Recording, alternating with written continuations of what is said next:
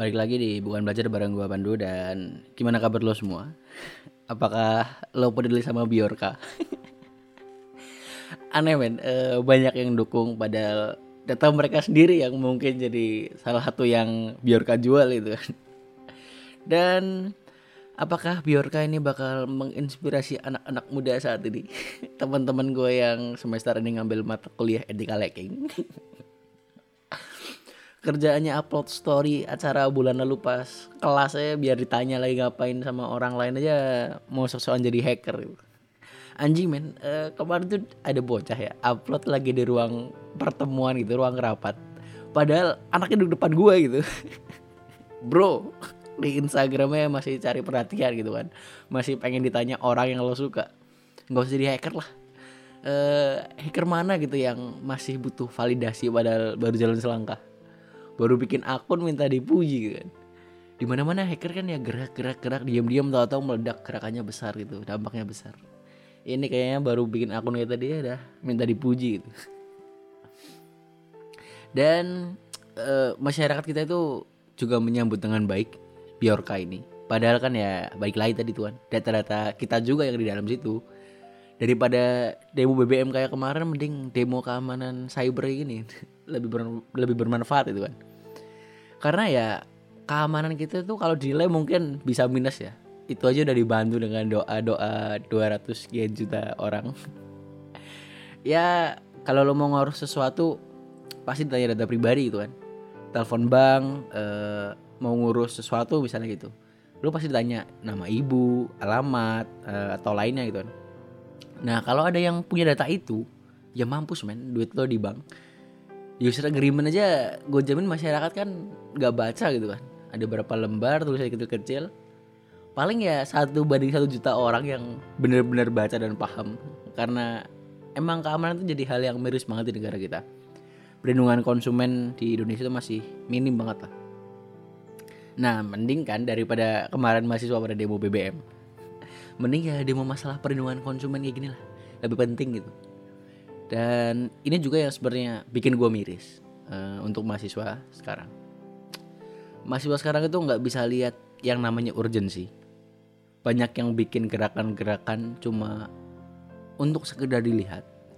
Bukan karena memang isunya itu urgent atau penting gitu kan. Coba lihat aja pas berapa ya tahun lalu atau ya beberapa waktu lalu waktu BEM UI itu ngeritik Jokowi King of Lip Service kan organisasi-organisasi lain dari univ lain itu kan mulai ikut-ikutan bikin versinya mereka sendiri ya dengan genre yang sama gitu. Padahal kan ya urgensinya udah lewat itu kan. Ya udah itu cuma bisa dilakukan oleh BMUI karena mereka yang pertama momennya tepat ya udah gitu. Yang lainnya ya, cuma pengen dilihat aja nggak mau ketinggalan gitu. Gue juga punya teman di univ lain beda univ sama gue. Kebetulan dia ikut uh, unit ya semacam yang bergerak di uh, kepedulian terhadap teman-teman difabel. Dan dia tuh cerita kalau misal mau bikin acara bulan depan apa ya kalau salah. Acara itu biasa sebenarnya. Ya ngobrol santai gitu. Tapi di acara itu pengen diangkat juga masalah pengadaan unit layanan layanan disabilitas. Gue cuma bisa ketawa doang sih dengar itu. Karena gue pengen tanya gitu seurgent apa hal itu diangkat karena mau itu unit layanan disabilitas ada atau enggak, kan ya teman-teman yang difabel itu masih bisa kuliah kan dengan normal. Mereka enggak jadi kesulitan untuk berkuliah. Yang lebih urgent itu kan awareness untuk teman-teman yang difabel itu kan. Awareness uh, teman-teman yang lain, mahasiswa-mahasiswa lain, dosen-dosen uh, untuk teman-teman yang difabel itu kan yang lebih penting ketimbang unit layanan disabilitasnya. Dan hal semacam ini untuk melihat urgensi yang sangat jelek ini kan kejadian di mana-mana ya. Udah sistem kerjanya ngaco malah menurut gua nggak pantas disebut sistem juga sih. Karena nggak ada sistematis sistematisnya mungkin satu-satunya sistematisnya adalah uh, dalam organisasi mahasiswa pada umumnya ya. Yang gua tahu lah paling ya. Sistematisnya adalah yang pertama kumpul yang kedua ngobrol entah apa yang diobrolin. Dan yang ketiga entar yang ngerjain ya orang-orang itu aja gitu sangat sistematis itu ngumpul ngobrol yang ngerjain beberapa doang. Ditambah lagi kalau bikin apa-apa sering banget nggak tepat sasaran karena nggak bisa lihat urgensinya tadi. Eh, mending kan daripada demo BBM itu men- mendemo mahasiswa yang jadi beban. Dosen yang kurang kompeten di universitasnya ketimbang ngurusin BBM tadi kan orang teman-teman gue yang gue tahu yang kemarin gue demo BBM itu adalah mahasiswa yang sangat budiman. Yang kerjaannya kalau nggak nyontek ya tidur di kelas. Bro eh, Sri Lanka itu udah kacau segitunya ya. Kalau gini terus ya lima tahun lagi kita bisa nyusul itu. Apalagi jumlah masyarakat kita itu banyak banget dan istana presiden aja udah banyak belum gedung pemerintahan yang lain. Masa nanti beberapa tahun ke depan anak-anak muda itu manjat-manjat gedungnya berenang di kolamnya. Kocak men. Lagian ya sebenarnya kan gue juga bukan anti demo tapi masalah yang di demonya itu yang gue nggak suka. Oke lah kemarin harga BBM naik. Sebenarnya kan tinggal tunggu waktu aja semua barang nanti harganya naik. Terus upah juga akan ikut naik mengikuti kebutuhan masyarakat itu kan. Itu namanya inflasi men. Kalau makanya kalau sekolah ya jangan cuma saya pamit ke orang tua doang gitu terus madol ke rental PS atau warnet.